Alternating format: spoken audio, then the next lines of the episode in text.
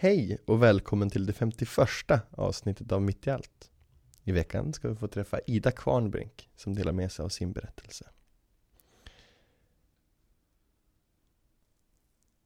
Har du några frågor eller funderingar så går det att höra av sig till oss på umia.mittiallt.svenskakyrkan.se Och vår fantastiska hashtag mitt i allt finns fortfarande kvar på sociala medier som går att använda.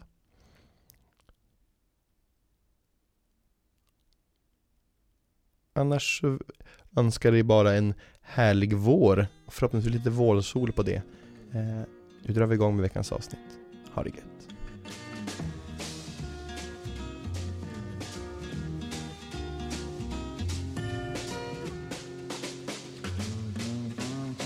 Slow down, you move too fast. You got to make the morning last. Just kicking down the cobblestones, looking for fun and feeling groovy.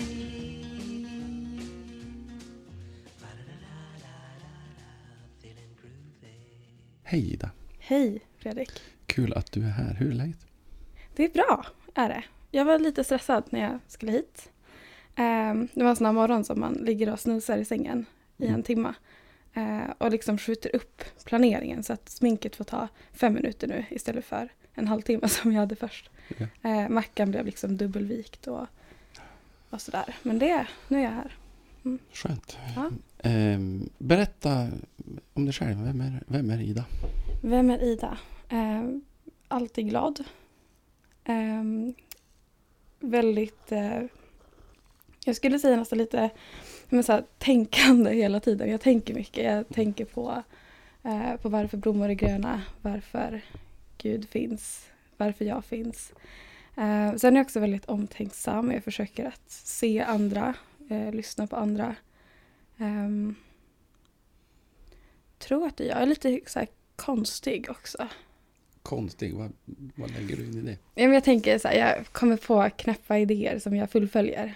Eh, ja, men, som i tisdags eh, natt så fick jag för mig att göra äggbenedikt.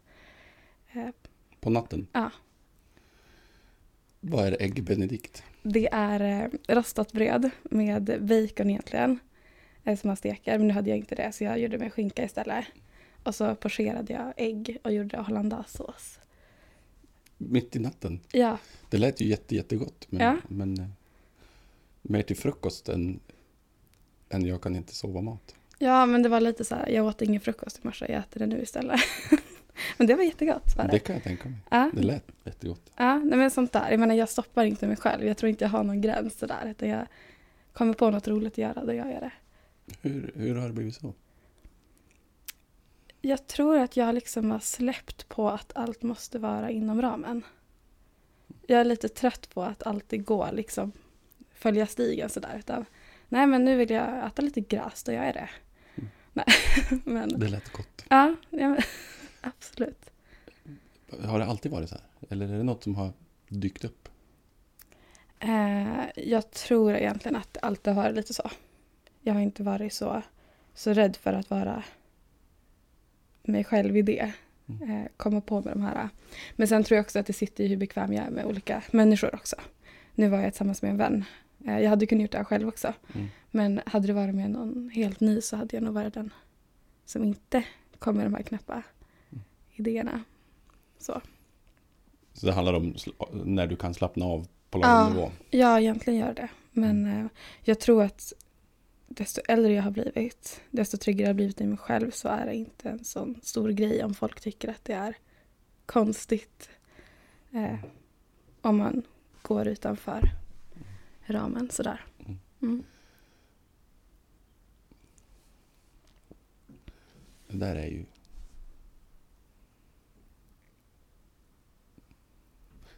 Är det inte viktigt för dig då att liksom passa in så längre? Det är ju det till viss mån. Eh, jag skulle ljuga om jag sa att det inte är det. Mm. Eh, det är klart att man, man ser vad andra gör. Man, eh, man tänker på vad man själv gör och hur det uppfatt, uppfattas av andra. Mm. Men jag känner någonstans att jag kan inte vara den som säger till andra att det är okej att vara sig själv. Om jag inte själv vågar. Jag är inte så himla rädd för det. Jag har blivit lite mer, lite mindre orädd egentligen. Mm. Mm. Nej. Du säger att det har nog alltid varit så. Jag funderar kring om det finns någon medveten reflektion kring det. Som har, eller någon, någon punkt i livet eller något som har hänt som har gjort att nej nu, så här måste det vara. Mm. Jag tror nog att det har vuxit fram. Jag tror att jag testade väldigt mycket. Jag testade liksom så här, men hur reagerar andra när jag gör så här? Eh, det blir såklart reflektion. Jag tyckte det var jättejobbigt under, under högstadiet. Jag alltid var den som var jätteglad och jag menar, oj titta vad Ida gjort nu liksom. Mm. Ehm, och jag tror nog liksom att det var i samband med kyrkan eh, egentligen som jag vågade vågade utan att känna mig ifrågasatt. Egentligen. Eh, Då hakade folk på tåget när jag bestämde mig för att göra ägg benedict på natten. Mm. Eller, jag vet inte, cykla på ett långt äventyr. Mm. Bara för att man kan. Mm. Och då, återigen så handlar det om vilka människor man hamnar med. Vilka man känner sig bekväm med. Mm. Och desto mer bekräftad och bekväm jag känner mig med mina vänner så vågar jag också vara det. Jag behöver inte vara rädd för att människor som jag inte känner ska tycka någonting om mig. För jag vet ju redan vem jag är. Och det är också någonting jag tänker på när jag möter andra. Vem Mm. vågar den här vara för mig?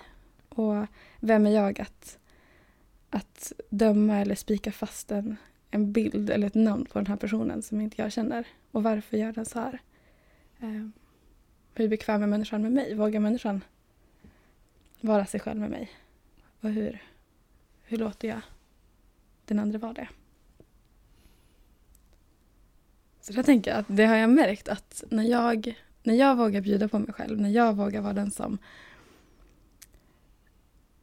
ja, men som vågar vara annorlunda, då märker jag också att de jag möter vågar vara sig själva. Det märker jag mycket när jag, man arbetar med konfirmander också. Att när jag vågar spela drama eller skrika i lekar och hoppa runt och larva mig, då vågar de också testa. Våga gå utanför för vingen. Mm. Jag var på en eh, resa för någon vecka sedan. Då såg jag ut på vingen på planet. Och så står det liksom på vingen, det är som en ruta. Och så står det där att gå inte utanför den här, den här arean. Mm. Och jag tänker att jo men det vill jag. Man måste ju våga gå där utan, alltså utanför för att, för att se vad som finns där under flygplanet eller flyga om man nu skulle vilja testa vingarna. Man måste våga gå utanför området. Nu kanske det är farligt i ett flygplan, men jag tänker mer i livet. Ja. Att våga gå utanför den där äh, samhällets ramar. Håll dig innanför det här.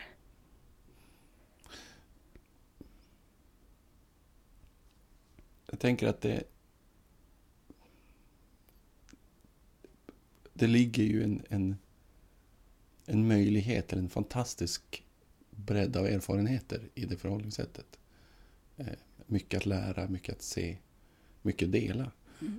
Men jag tänker att å andra sidan, vi kan prata om det sen, för det är fantastiskt. Eh, å andra sidan så måste det kosta någonting också. Eh, vad, du, vad kostar det dig? Jag har ju blivit den som man kanske inte riktigt tar på allvar. I vissa sammanhang. Är jag den som säger någonting roligt? Vågar driva på min egen bekostnad? Eller vågar göra någonting som andra inte skulle göra själva? För att de kanske tycker att det är pinsamt. Mm. Det är jättepinsamt att, ja jag vet inte vad, att eh, springa och leka allele eller funky chicken framför föräldrar. Det gör man inte. Så jag tänker att jag har ju fått kommentarer, absolut, genom livet. Men eh, det har nog gjort mig hårdare. Jag känner att det kan väl de skita i. Det är inte de som är pinsamma i sådana fall. Det är ju jag och det är ju mitt ansvar. Det är mitt liv och jag vill vara den. Jag vill vara den som inte, som inte håller mig där. Men det är klart, man får ju man får ju alltid um, möta uh, ett samhälle som försöker stå upp för sina normer. Och hålla sig inom de här ramarna, den här svenneramen, att allt ska vara så korrekt. Eh, ja, men kommentarer som att... Nej, jag vet inte exakt vad för kommentarer, men eh, ord som ändå kan såra. Men de sårade mer förut, innan jag var trygg i där jag är. Idag kan jag tänka att det ligger hos den personen. En otrygghet. Och är man så otrygg i sig själv att man måste skämmas för andra, då har man någonting att jobba med. Och jag önskar att jag var den som vände det mer så. När jag får de här kommentarerna, att varför tänker du så? Mm. Eh, så långt har jag inte kommit än. Men kanske om något år. Mm. Att jag kan vara den som, som vänder det tillbaka. Inte för att vara elak utan för att jag tror att det finns en anledning bakom. Mm. Och något att lära. Ja, verkligen. Jag tror inte att det handlar så mycket om mig egentligen. Mm. Det tror inte jag heller. Nej. En dyrköpt erfarenhet ändå, på något sätt. Det, att bli sårad tar ju ont. Ja, Mm. men det är det värt. Jag hade inte varit mig utan det. Jag tror att man måste, måste få känna på lite vind också. Ja, ja, absolut Mm. är det så. Absolut är det så. Ehm, fantastiska perspektiv. Jag blir alldeles... Jag glömmer bort att tänka på vad jag ska fråga. Ehm, jag tänker att det ligger... ehm, i grunden för den inställningen så ligger någonting som landar i ledarskap, tänker jag. Ehm, den medvetenheten om andra och, och, och viljan att och, och modet att kliva fram på det sättet. För att hjälpa andra att kliva ur sina ramar. Det är väl på något sätt essensen i ett, i ett gott ledarskap. Ehm, har, har du alltid varit en, en ledartyp då? Jag tror det. Ehm, jag tror dock inte att jag varit den som jag tidigare definierade som en ledare. Det har tagit tid för mig att förstå att den jag är i min ledarroll är också en ledarroll. Mm. Ehm, jag började att vara... Ja, jag tror egentligen att jag har varit ledare genom livet. Jag har vågat vara den som eh, står upp för andra. Den som, den som vågar, vågar se andra. För jag vet ju själv hur det är att exempelvis inte bli sedd. Så jag har nog alltid varit den som försöker både vara en förebild men också vara den som påverkar grupper att, att gå åt ett håll där alla får vara med och vara accepterade. Mm.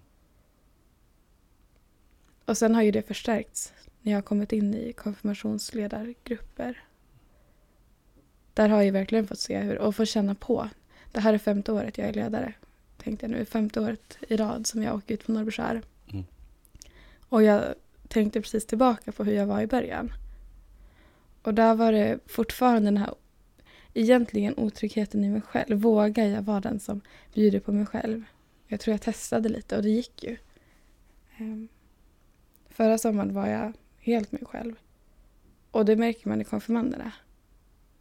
Att de får förebilder i en.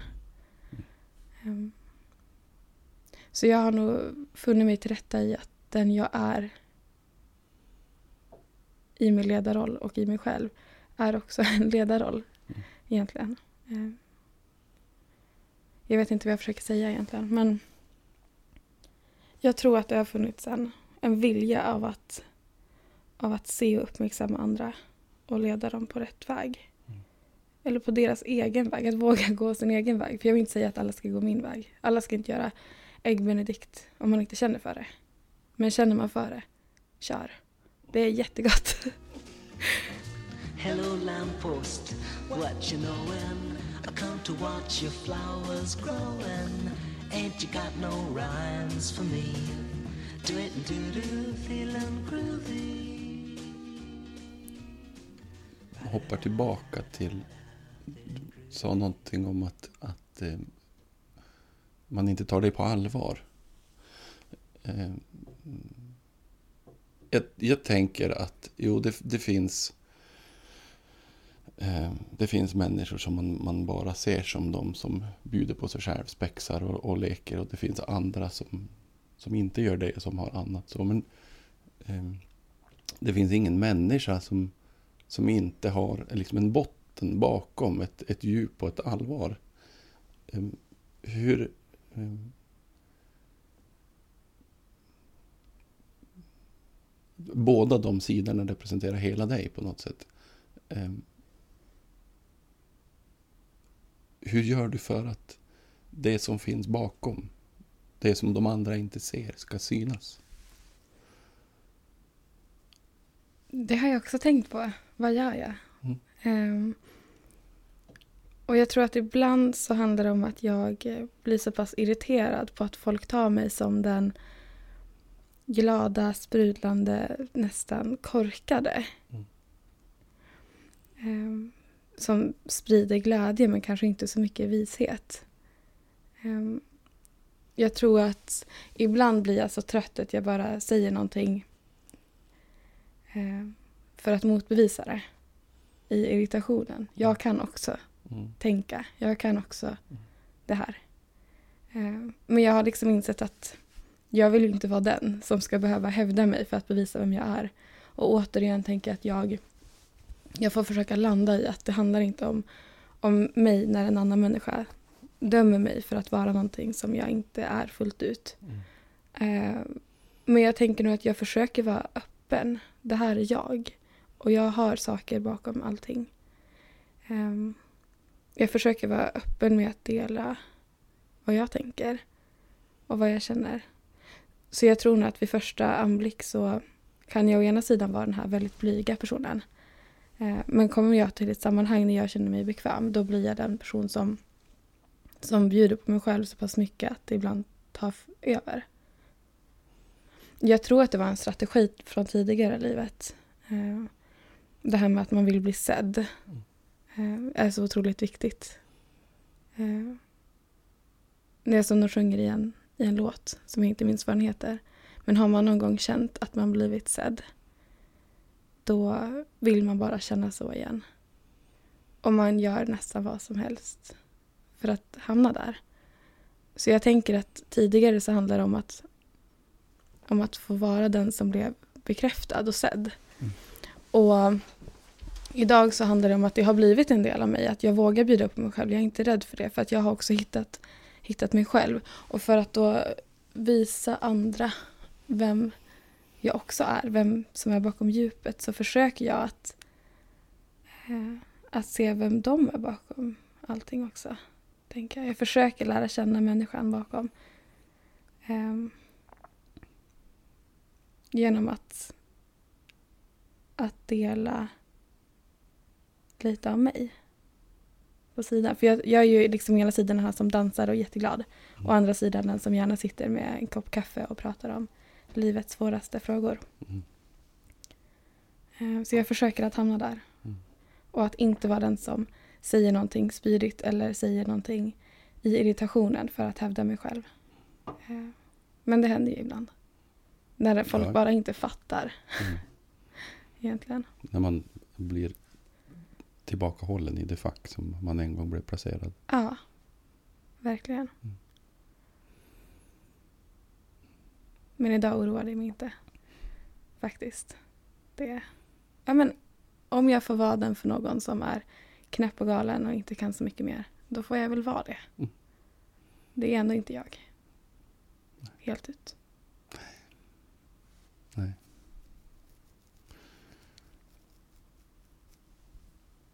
eh, hoppa tillbaka igen. Eh, alltid glad, säger du. Mm. Eh, är det ett aktivt val? Ja. Jag, jo, det är det. Um, på ett sätt. Jag försöker att se saker positivt. Uh, jag försöker att alltid vara eh, vara öppen till det jag möter. Och sen tror jag också att när jag, när jag är glad så är jag glad. Mm. Det är jag ju. Men Mm. också när jag inte är glad så visar jag att jag är glad. Eh, det är lättare att vara glad. Eh, och vara den som är positiv. Mm. Eh, och det är också en, någon form av... Jag tror att det är också lite så här försvarsmekanism. Fast alltså det, visst är jag jätteglad jätteofta. Men också liksom... Det blir ju en hel del av mig. eh, Som jag visar utåt. Ehm. ja. Blir glädjen ett, ett skydd? ja, när det behövs. Och sen betyder inte det att, att jag alltid använder glädjen som ett skydd. Nej. Men ofta. Det är lättare att vara glad. Mm. Eh, och skratta och... Ja. Det är lättare. Mm. Men sen så har jag ju också den här sidan som älskar att, att grotta ner mig i, i livets svårigheter. Jag är inte rädd för att prata om det som är jobbigt med andra. Ehm, men jag tror att utåt visar jag en glad fasad. Bekymmerlös kan jag nog verka. Men Ehm, Att prata om, grotta ner sig i det som är jobbigt. eh, Får du ta plats i det med ditt jobbiga? Eller handlar det om de andra? både och. Men jag har lättare för att möta andra i deras eh, jobbiga. Mm. Jag tror att jag har en bild av att det jag har som är svårt är inte lika mycket som andras. För andra har det ju jobbigare.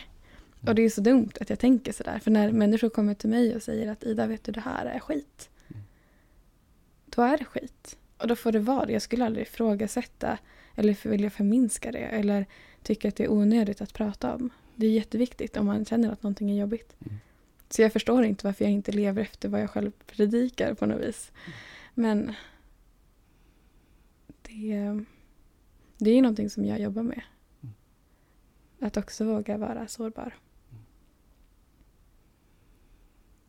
Även det handlar kanske om att vara hel på något sätt. Ja, Det är också en del av människan. visst är det. Ja. Ehm. När jag ställer frågan, eh, eh, eller fråga och fråga, eh, berätta om dig själv, så eh, brukar de flesta välja att prata om vad man gör på dagarna. Eh, jag pluggar till, jag jobbar med. Eh, hur kommer det sig att, att det inte är viktigt för dig? Nu värderar jag det som viktigt och oviktigt, men, men du valde ändå att inte prata om... Men jag är ju, som- jag tänker så här, jag är ju inte det jag gör på dagarna. Nej. Ehm, Det är ju det är en del av mitt liv, men det är inte jag. Mm. Visst kommer det bli en del av mig och det blir ju... Det är ju på ett sätt också en del av mig. Men jag har tänkt så mycket på det, att varför ska man behöva... Alltså så att man är så inriktad på att man är... Att man ska vara någonting. Mm. Men man är ju redan någonting. Jag är glad ibland, ledsen ibland. Eh, knäpp ganska ofta. Ehm, inte så rädd av mig. Men sen så har jag också mycket som jag gör på fritiden. Mm. Och i studierna. Jag läser till, till att bli präst. Eh, så det är också någonting jag kommer att, att bli och vara. Mm. Och snart är, hoppas jag. Men det... Jag, jag vet inte, jag har inte reflekterat över det. Varför jag inte presenterar det som en del av mig. Det är ju det. Kanske en så självklar del av mig att jag inte tänker att det är det. Jag vet ju sedan innan också att du, att du läser till präst och, och studier, studier och allt det där. Men ehm, varför vill du vara präst? Vilken bra fråga. Men jag tror att det är någonting som jag bara ska bli. Jag vet inte varför egentligen. Jag bara känner det så starkt. Jag tror att jag fick mitt kall egentligen när jag eh, konfirmerades. Eh, Jag var en av de här konfirmanderna som var dittvingade, mer eller mindre. Ja. Eh, Jag skulle få fina presenter. Och tvingas genomlida två veckor på Norrbyskär. Stackars mig. Ja, verkligen. Vi skulle gå på tio gudstjänster under ett år Mm. och signera. Eller vi skulle få att prästen skulle signera och skriva datum efter mässan. Jag gick på kanske sex stycken och sen så härmade jag signaturerna. Så jag kollade i predikoturerna. Ja men okej, nu är det den här prästen. Jag har ju redan den signaturen. Så jag skriver av den. Du sitter här och erkänner förfalskning. ja. Eh, Så jag var den. Ja. Eh, och sen hamnade jag här. Det är så sjukt att det blev så.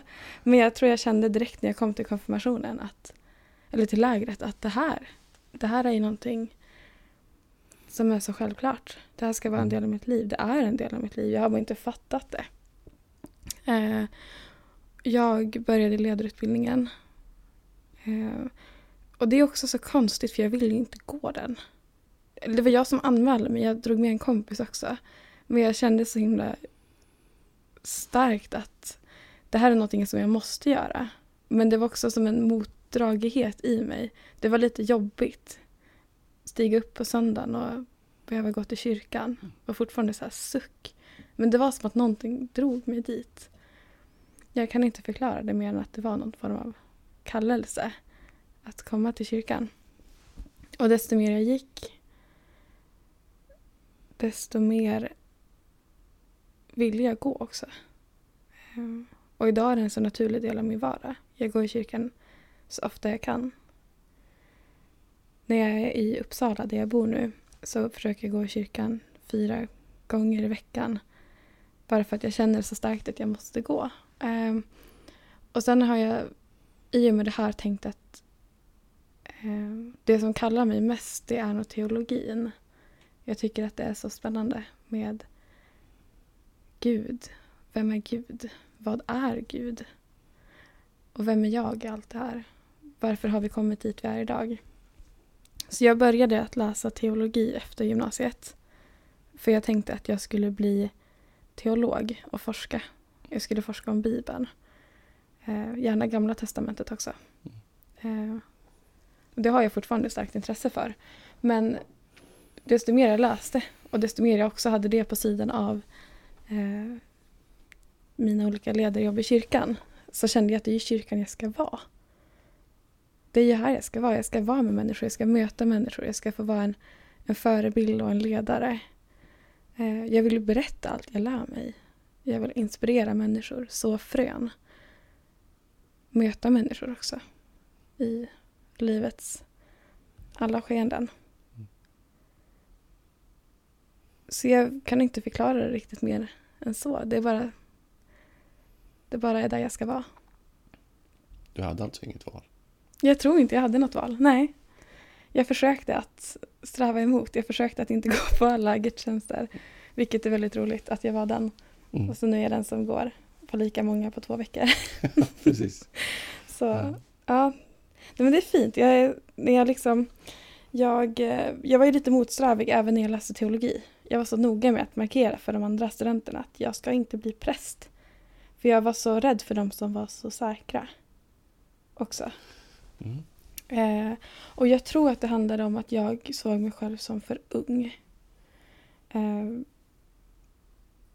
jag tänkte att jag inte duger, att jag inte är, eh, är den som kyrkan behöver.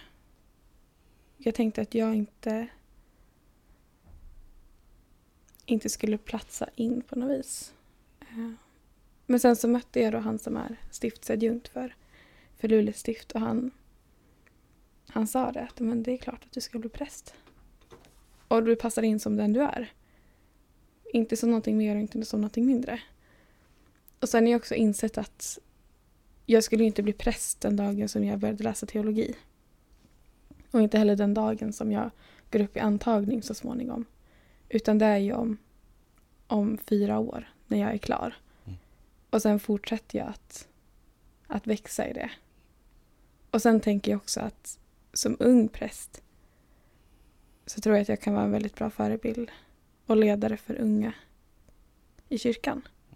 Konfirmander, barn, unga ledare. Mm. Det är nog där jag ska vara ändå.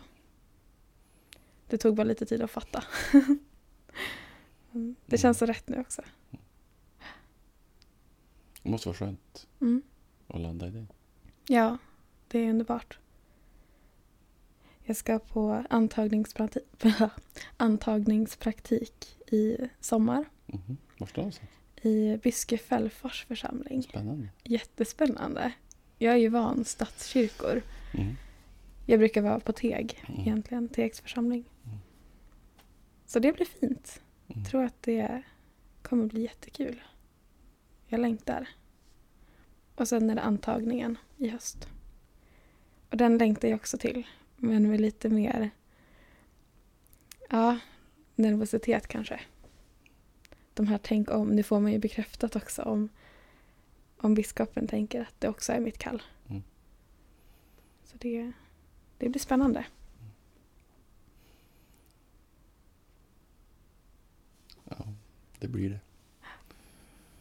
Eh, och då är det fem och ett halvt plus adjunktstjänsten Mm. sen. Om allt rullar på Om allt som det ska. på. Ja, det är långt. Mm. Jag började ju läsa i Umeå, Mm. på Umeå universitet, teologi. Jättebra, jag var jättenöjd. Men det var som att jag ändå kände den här, återigen den här dragningskraften, att jag ska någon annanstans. Och jag började inse det, att desto mer jag tittar tillbaka på mitt liv, när jag får den här känslan av att det här ska jag göra.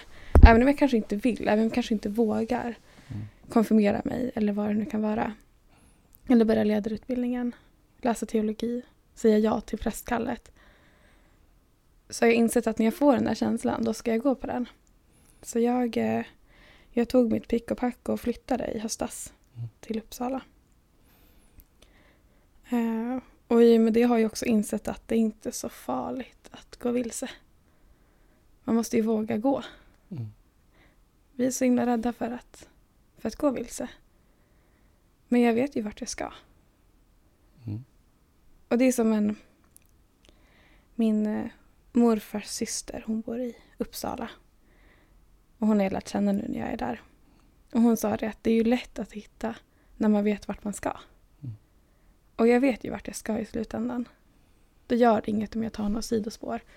Om jag råkar svänga höger istället för vänster. För jag ser ju ändå vart jag ska.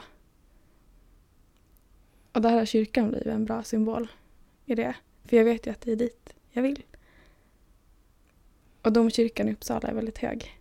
Så går man vilse i Uppsala då har man en bra en bra eh, en bra hållplats att, att se efter. Så tänk att det är med livet. Man måste våga. Våga gå lite vilse. Mm. Det är inte så farligt. Faktiskt. Nej. Kan vara kul också. En gång köpte jag en purjolök. Va? Nej men jag gick vilse, det var eh, första dagen i Uppsala när jag var själv. Ja. Så strong and independent. Mm. Liksom nu jag flyttar hemifrån, nu klarar jag det här. Eh, gick utanför dörren, eh, gick lite grann, svängde lite till vänster ibland, svängde höger. Sen så var jag vilse, visste inte vart jag var. Eh, men jag fick syn på ICA. Och jag tänkte att där hittar jag ICA. Då brukar det liksom vara så här grönsaksdisken först kanske, någonting däremellan, sist kommer godiset. Mm. Där hittar jag. Så jag går in där och sen inser jag efter ett tag att det hjälper ju inte mig att hitta hem. Eh, Så jag tänkte att jag kan inte gå där inne utan att köpa någonting. Då känns det ju som att jag har varit och snattat eller var någon sån här prisjägare som går runt och Mm. fotar. Så då köpte jag en purjolök. Det kändes logiskt. Det kändes genomtänkt. Mer genomtänkt än ett paket gummi. En purjolök. ja. Mm. Så den fick följa med hem. Och jag tänker att det är lite sådär att när man, när man går vilse i livet också, att man, man söker sig till det som är bekant. En ICA-butik vet man ju vad det är. Mm. Och så tänker jag att det, det kan vara när man känner sig vilse. Man söker sig till, till någonting som man vet vad det är. Mm. Det är tryggt. Det är det. Sen hittade jag hem med Google Maps. Kom ju på att man kan använda. Bra grejer. Ja, jättebra. Och där också, varför är man så rädd för att fråga om hjälp? Bra fråga. Ja. Och där tänker jag att kyrkan är en jättebra plats att fråga om hjälp. Och där vill jag också vara sen. Den som hjälper. När folk går vilse. Mm. När man råkar gå in på ICA och köpa en purjolök. Exempelvis. Varför köpte man inte en paprika? Mm. Nej, nej men. Man måste våga fråga om hjälp. Och jag är också där. Jag vågar inte fråga om hjälp. Varför tror du att det är så? Jag tror att när det kommer till en själv så är man rädd för att inte vara den man tror att man är. På något vis. Jag har en bild av mig själv som den som klarar allt. Och när man inte gör det, vem är man då? Jag tror att det inte handlar om att man sviker andra eller, eller är någon annan än vad de trodde att man var. Jag tror att det handlar om att att jag är rädd att att inte vara den jag tror att jag är. Alltid. Det är jag som är glad. Jag är inte glad. Vad är det här? Nej, nu blir jag mer glad istället liksom. Mm. Tror jag. Man är, man är hårdast mot sig själv. Mm. Det har jag också tänkt på kring förlåtelse. Det är så otroligt, otroligt lätt att döma andra. Nej, att inte döma andra. Att förlåta andra. Jag förlåter andra för allt. Egentligen. Mm. Men när det kommer till en själv. Då är det jättesvårt att förlåta sig. Jag har fortfarande dåligt samvete för att jag råkade slänga en, en eh, färgad glasflaska i en ofärgad glasflaskecontainer. Varför kan jag inte släppa det liksom? Mm. Men det är ju någonting som jag aldrig skulle skälla på eller tycka konstigt om någon annan gjorde det. Och det är bara en så liten del. Mm.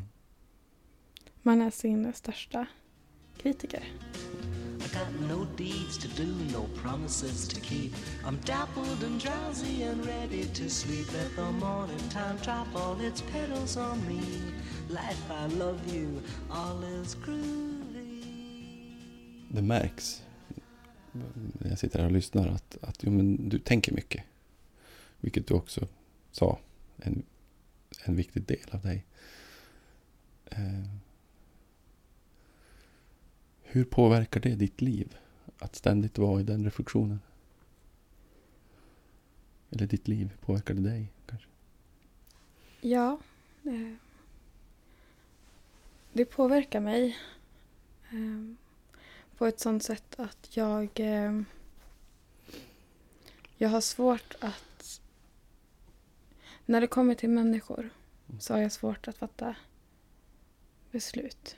Jag tänker otroligt mycket på konsekvensen för andra och konsekvensen för mig. När det handlar om mig så är jag snabb. Flytta till Uppsala, absolut. Exempelvis. Men när det kommer till andra, då är det svårare. Då tänker jag så mycket på vad den här personen ska känna och tänka och, och göra. Och tänka om mig egentligen. Jag inser att jag säger emot mig själv från tidigare. Mm. Men när- det kommer till, till saker som faktiskt påverkar andra. Då är det så mycket svårare. Det är så mycket större satsning på något vis. Andra är ju med i potten. på något vis. Mm.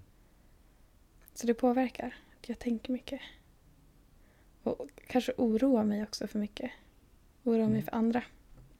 Inte mig själv, vilket jag kanske borde göra ibland. Men för andra. Mm. Eh, Begränsar det dig? Ibland. Ibland gör det det. Men så å andra sidan så kan det också berika mig, tänker jag.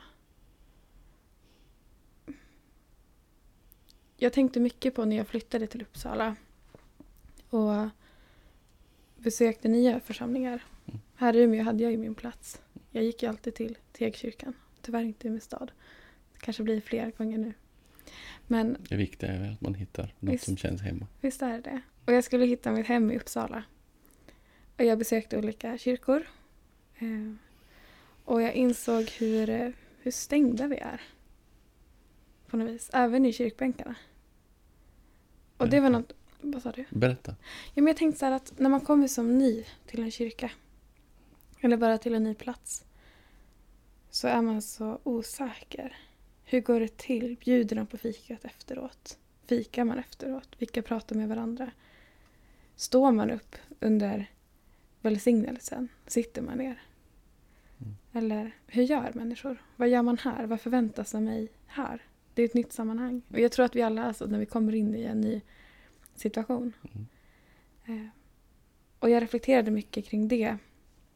Så här, vem vill jag vara när jag är på min trygga plats, i min trygga församling? Vem vill jag vara till den som kommer som ny? Men även till de som har varit där länge. Så jag har börjat med det att när jag kommer till en församling som jag brukar gå i. Det finns, jag, menar, jag brukar gå i en i Uppsala. Och så går jag ju i Teg här. Då brukar jag vända mig till den som sitter bredvid mig efteråt och säga det tack för gemenskapen. För jag tänker att det hade ju betytt så mycket för mig när jag var ny. Och även försöka att bjuda med. Vill du följa med på fikat? För det där lilla, återigen att bli sedd, är så viktigt. Så där har ju också mina tankar kring vad jag upplevde har ju påverkat mig i mitt sätt att möta andra. Mm. Så jag tänker att det kan ju vara en fördel också. Att jag funderar så mycket som jag gör. Mm. Och sen kan det ju också vara det som håller igen mig en annan gång. Det här sårade mig. Nu kan jag inte göra så här. Eller vågar jag? Tänk om. Men just det där känner jag så starkt att nej, jag ska vara den som tackar för gemenskapen och vågar se. Mm. Så det, det är väl lite så att ens starkaste sidor också kan vara en svagaste. Tänk Mm. att det kan vara en stark gåva. Men också en stark... Någonting som man måste jobba med. För det kan ta över. Man kan bli för, för reflekterande kring hur andra ska känna. Att man fastnar i handlingsförlamning. Att man inte vågar. Eller att man bara tänker på andra. Vilket jag ofta hamnar i. Mm. Att jag tappar bort mig själv i det. Mm. Men det är ju någonting som jag, som jag jobbar med. Jobbar på. Mm. Att, eh, att våga hjälpa mig själv innan jag hjälper andra. Lite som gasmasken i ett flygplan. Som man ofta, så ofta hör i kyrkliga sammanhang. Att ta på sig sin egen andningsmask innan man hjälper någon annan. Då kan man hjälpa fler.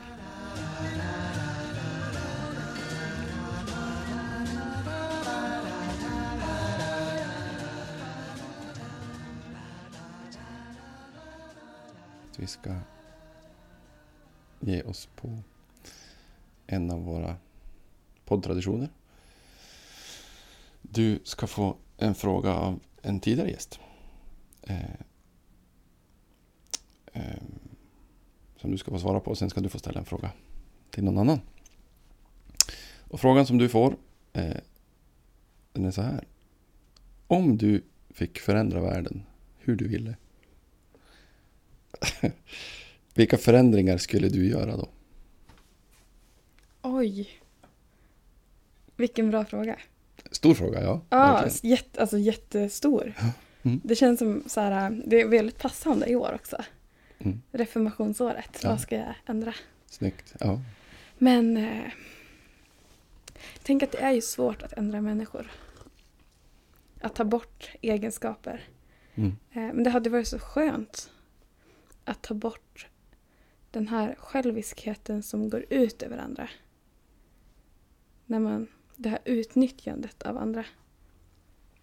Jag tänker det är ju, för det är det som är så svårt att ta bort själviskhet. För man måste ju vara självisk ibland. Man måste få tänka på sig själv, återigen. Men det hade varit så skönt om vi kunde ta bort utnyttjandet av andra. Egentligen. Men det är ju så svårt. Och sen Mm. vill jag ta bort krigen. Men jag tänker att där rot, det rotas ju i att man tar sig rätten av att bestämma över andra. Eh, Så hade det varit möjligt hade jag velat ta bort den delen av själviskheten som tar över. Som tar bort kärleken på något vis. Mm. Men det finns ju mycket Mm. man kan förändra. För jag tänker där också, där kommer det också in det här att men det här med alla världens resurser. Att det är så ojämnt fördelat. Eh, någonting som man ofta tänker på. Jag läste en kurs i filosofi i, i höstas. Om ondskans problem och så. Och ett, en sak som ofta kommer upp det är ju det här med att eh, varför är folk så fattiga på vissa ställen och så rika på andra? Om Gud hade varit så god så hade ju Gud fördelat jämnt. Mm. Men då tänker jag också att det är vi som tar oss rätten att ta från andra. Och där kommer det in den här vidriga själviskheten. Så att själviskheten, utan att ta bort jag-pärlan egentligen, om man får vara så. Mm. Jag är viktig, men jag är inte viktigast av alla. Mm. Nu har vi ju, och det är väl bra, inte så mycket makt att vi kan ta bort det. Mm. Men någonting måste vi ju kunna göra för att hjälpa folk att släppa det. Eh, va, eh, vad? Hur ska världen bli mindre självisk? Framförallt kanske liksom västvärlden Mm. som, det, som den kallas. Jag tänker någonstans att det blir ju det motsatta på något vis. Kärleken till andra. Ehm, till sin medmänniska. Mm. Och att ja, men våga se. Våga se andra. Våga möta andra. Våga vara den som säger tack för gemenskapen. Jag tänker att det är ett sätt att våga visa att det är inte bara du som finns. Ehm, tänker jag. Men det är ju så svårt. Vad heter han den här äh, författaren eller vem det nu är? Tage Danielsson. Mm. Heter han så? Ja, Ja, han finns i alla fall. Eller fanns. fanns finns. Mm. ja, ja, jag vet om han nu finns. Men eh, han sa ju det att, eh, om jag då kan citera ordagrant. Eh, Hör upp du sorgset kvidande, se här din svåra roll. Att inse världens lidande med glädjen i behåll. Jag tänker att det är svårt. Mm. Det är jättesvårt att se att det är så orättvist. Att vi människor är så själviska. Men hur gör vi det här utan att dö av sorg? Det är ju så hemskt. Men jag tänker att, att sprida kärlek istället för, för mörker. Istället för att skuldbelägga oss själva. Jag tänker jag kan så lätt hamna där att vem är jag att gå och köpa en ny tröja på H&M som jag vet inte är rättvis egentligen. Varför är den så billig exempelvis? Det är ju återigen, alltså det är så svårt. Men jag tänker någonstans att, att göra det med kärlek och inte med eh, och inte med mm, med den här jobbiga känslan. På något vis. Jag tror att det, det, bör, det startar i medmänsklighet helt enkelt. Och där kan jag vara en del. Och du kan vara en del. Mm. För om jag kan se någon annan och bekräfta den och visa att den är viktig. eh, Då tänker jag att då kommer den här människan inte behöva skrika efter den här bekräftelsen och kunna sprida det till andra. Och där tar man ju bort det själviska. I omtanken till andra. Mm. Ja. Men det är en jättestor fråga och den är jättesvår. Verkligen. Mm. Ehm, du ska få ställa en fråga också. Mm. Varsågod. Ja, hur ska jag formulera det nu? Men jag tänkte så här. Att om Jesus skulle födas idag. Vart skulle han då födas? Och som vem? Spännande. Mm. Och naturligtvis ska du få Ja, jag har fundera funderat. det. Ja, jag funderar jättemycket kring det här. Eh, Det började egentligen med att jag besökte Auschwitz Okej. eh, för ett år sedan Mm. med eh, Svenska kyrkans unga i Luleå stift och Älvsby folkhögskola. Mm. Älvsby folkhögskola. Mm. Eh, då var vi i Auschwitz i en vecka. Eh, och där blev jag som så ja, men fundersam över just det här, var skulle Jesus vara här? Och jag tänkte att Jesus skulle ju vara fången som led med de andra.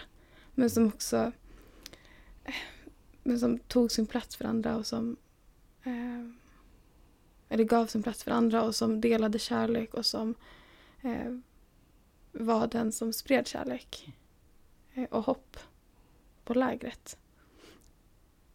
Och då förde jag också vidare den tanken till vem Jesus skulle vara idag.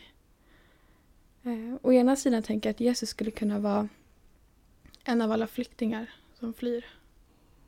Eh, en av dem. Eh, för jag tänker att Gud är inte rädd att sätta sig i, i en båt över Medelhavet där man kan dö. Och Gud ska inte vara rädd för att, för att möta det motståndet som alla människor får. Eh, Gud ska inte vara rädd för att vara en flykting. Och där skulle också Gud behövas. Men jag tänker samtidigt att det var en kompis som sa det till mig när vi pratade om det här att men Jesus kanske behövs just här i Sverige. Eller i USA. Här där vi är så otroligt individualistiska och kalla, kärlekslösa ofta. Det är som att det ska krävas ett... Ja, men det ska krävas så mycket ondska för att vi ska våga uppskatta kärlek. Vi blir som så instängda i vår egen bubbla. Jag tror att här skulle vi behöva någon som vågade sprida budet om, om att vi ska älska varandra. Ehm, Så jag är inte helt stängd för idén om att Gud, eller Jesus skulle födas här. Mitt ibland oss. Eh, Och jag vill också tänka, och jag tror att det är så att Gud skulle också födas som en kvinna idag. Mm. Det är helt andra eh, förutsättningar idag. Eh, och där tänker jag att Gud skulle födas som men en av alla kvinnor som, som kämpar eh, för sin rätt. Eh, det skulle inte Gud heller vara rädd för. Och det är vad vi skulle behöva idag. Så där skulle Jesus också vara, tänker jag. Mm. Om han föddes idag. Jag hoppas det. Men det, det är svårt. Vi behöver kärlek, vi behöver vakna. För vi är så tröga. Mm. så ofantligt tröga. Mm. Eh, Mm.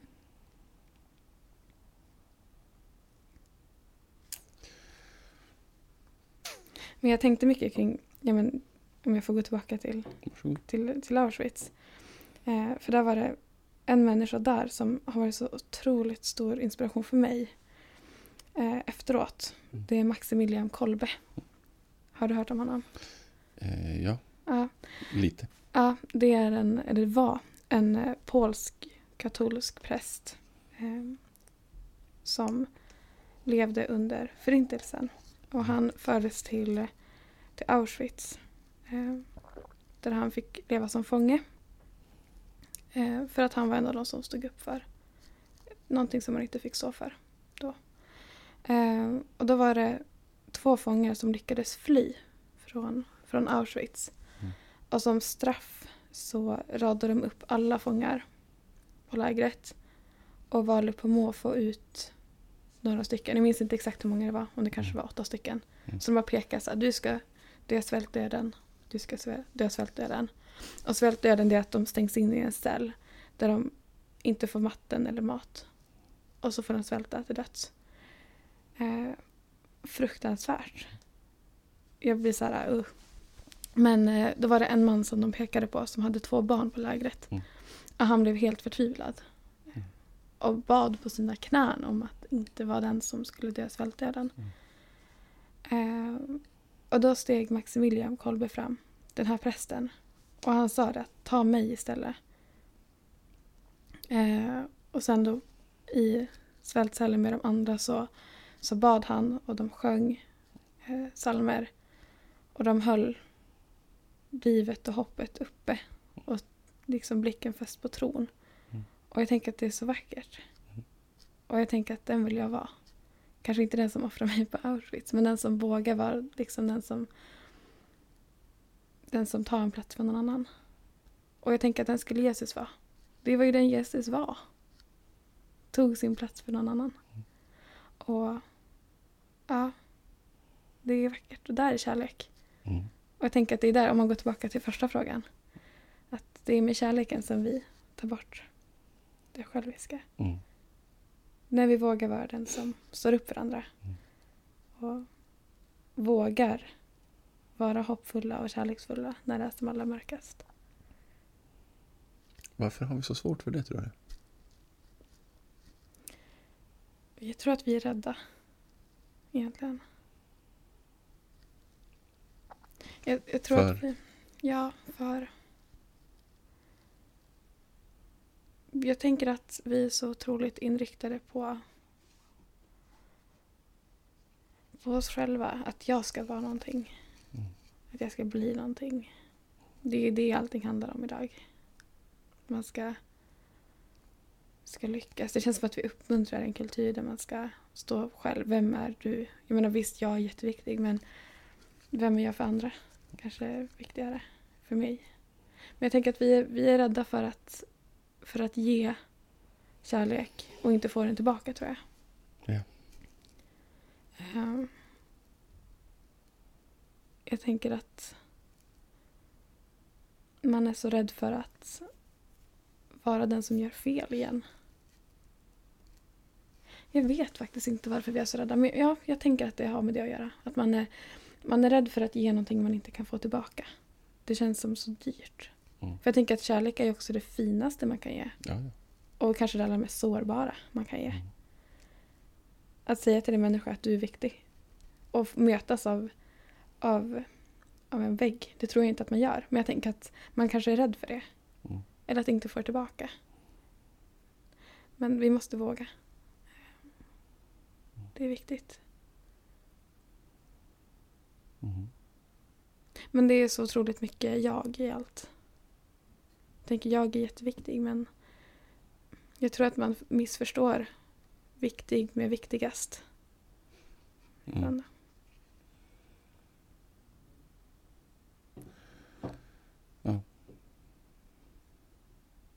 Är det verkligen så enkelt? Nej, det är inte det.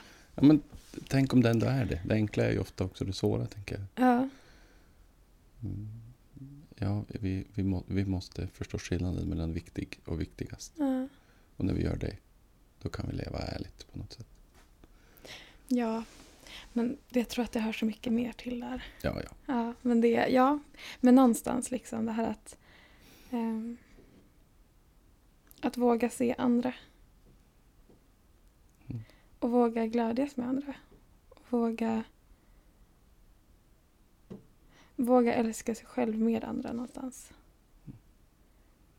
Men det känner jag också liksom det här med att ehm, om man går tillbaka till det här med livet. Nu kommer jag med mina liknelser igen. Kör. Men jag tänkte liksom när man, när man är själv någonstans. Mm. Eh, då personligen så dras jag ofta till andra ändå. Jag var i Rom för två veckor sedan, eller en vecka sedan. Nu drar jag, så länge sedan var det inte. Men för en vecka sedan var jag i, i Rom. Mm. Och en dag så var jag själv. Jag var där med några kompisar men ändå var jag själv. Eh, och gick runt. Eh, och tänkte att nej, men jag ska sätta mig någonstans och bara skriva. För jag skriver mycket Okej. dagbok och så. Mm. Eh, och först så gick jag till en park där det var nästan folktomt. Eh, och kände nästan liksom ett, ett obehag på något vis. Här är jag i Rom själv. Eh, alltså det kändes inte eh, tryggt. Så istället så tog jag ihop mina saker och så gick jag till Spanska trappan. Där det kanske är som allra mest människor i hela Rom. Men att sitta där ensam fast tillsammans med andra, det var viktigt. Jag kände mig, alltså det var som, jag, där var jag inte rädd. Och där också att liksom känna att jag, jag är en del av alla, alltså av alla här. Och andra människor gör mig trygg. Det var inte att jag pratade med någon, det var inte att jag blev sedd av någon egentligen. Eh, Men att få vara där livet av andra, Mm. det var tryggt. Ehm, Och där tänker jag också liksom, när man är i livet, att jag menar tillsammans med andra så kan man våga så mycket mer. Då kan man till och med våga vara själv. Mm. Det är inte så farligt. Faktiskt. Där var jag ganska trygg. Det hade inte kunnat hända så mycket. Mm.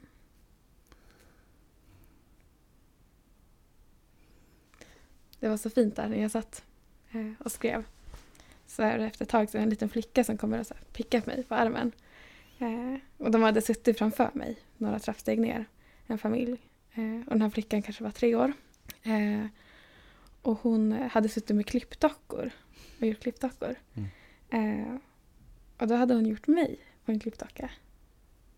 Med eh, pippilotter. Jag hade pippilotter också. Mm. Blont pippilotter, svarta kläder som jag nästan alltid har. Eh, så hon hade gjort mig och så gav hon den till mig. Så fick jag en kram. Hon kunde inte svenska eller engelska. Men jag fick den. Och det var så fint. Och där var liksom så här, där är ju kärlek. Här är ju Gud. Tänkte jag också. Där. I det där lilla. Och det Mm. betydde så mycket för mig. Mm. Det var, det var jättefint. Så där, ja.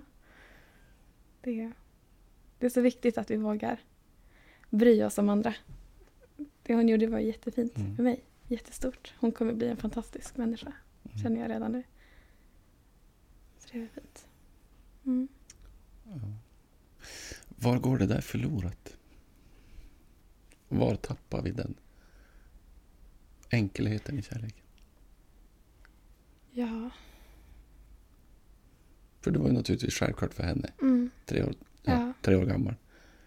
Eh, Det fanns inga hinder, det fanns inga problem med att... Mm. Men någonstans längs vägen försvinner det där. För vi vågar ju inte det där. Nej, vi gör inte det. Och Jag tror att det handlar åter om rädslan att gå utanför den här eh, Mm. ramen på vingen. Mm. Om man går tillbaka till den Mm. första. Eh, att vi är så rädda för att göra fel. Att göra folk rädda eller arga eller eh, att folk ska titta snett på en. Vad är det för tok? Det är viktigare att inte göra fel Ja, än att göra rätt. ja. Och det är så synd. Faktiskt. Det är ju det är ju så fint när vi vågar. Och där tänker jag också att våga uppmuntra. Alltså att våga. Våga vara den som kanske inte sitter och gör klippdockor och vandrar på stan. Mm. Men att våga vara den som ändå ser andra. Jag trodde ju inte jag var sedd på trappan. Men jag var ju det uppenbarligen. Hon suttit där och gjort en klippdocka av mig. Eh, så det, men våga visa att man, man ser och bryr sig. Det är jätteviktigt. Got no deeds to do, no promises to keep. I'm dappled and drowsy and ready to sleep. Let the morning time drop all its petals on me. Life, I love you, all is groovy. Tiden går fort när man får sitta och lyssna. Det är fantastiskt. Eh, så vi får helt enkelt bara säga tack så jättemycket för att du kommit hit och delat dina tankar Ida. Eh, Tack för att jag har fått komma. Jag blev så glad. Jag springer runt hemma där jag bor. Jag bor i ett kollektiv eh, med andra präststudenter. Mm. Eh, Jag springer runt och liksom berättat att jag ska få med en podcast. Så jag tror de är lite trött på mig. Men det är jättekul att vara här. Tack snälla. Mm. Mm. Tack så mycket. Eh, Och du ska naturligtvis få välja en låt som avslutning på ditt avsnitt. Du får gärna berätta vilken och varför du har valt den. Ja, eh, jag älskar Lale. Det är min största idol. Eh, det är som att allt hon gör bara ah, sitter så bra. Eh, min favoritlåt är eh, Aldrig bli som förr. Jag tycker att hela texten i den är så fantastisk. Och jag tänker att hon, hon sjunger ju om allt det där. Att våga gå vilse. Det inte vara så rädd och att det är kärleken till andra som är så viktig. Eh, Och att efter natten kommer dag. Ja, den, jag tänker att den sammanfattar mycket av det jag tycker är viktigt i livet. Och mycket vad jag vågar, vad jag tänker att jag ska gå efter. Så Lale är aldrig bli som förr. Det, det är grejen. Jag minns att mamma sa glöm bort vart du kom ifrån Du får gå vilse nu, behöver inte fastna i något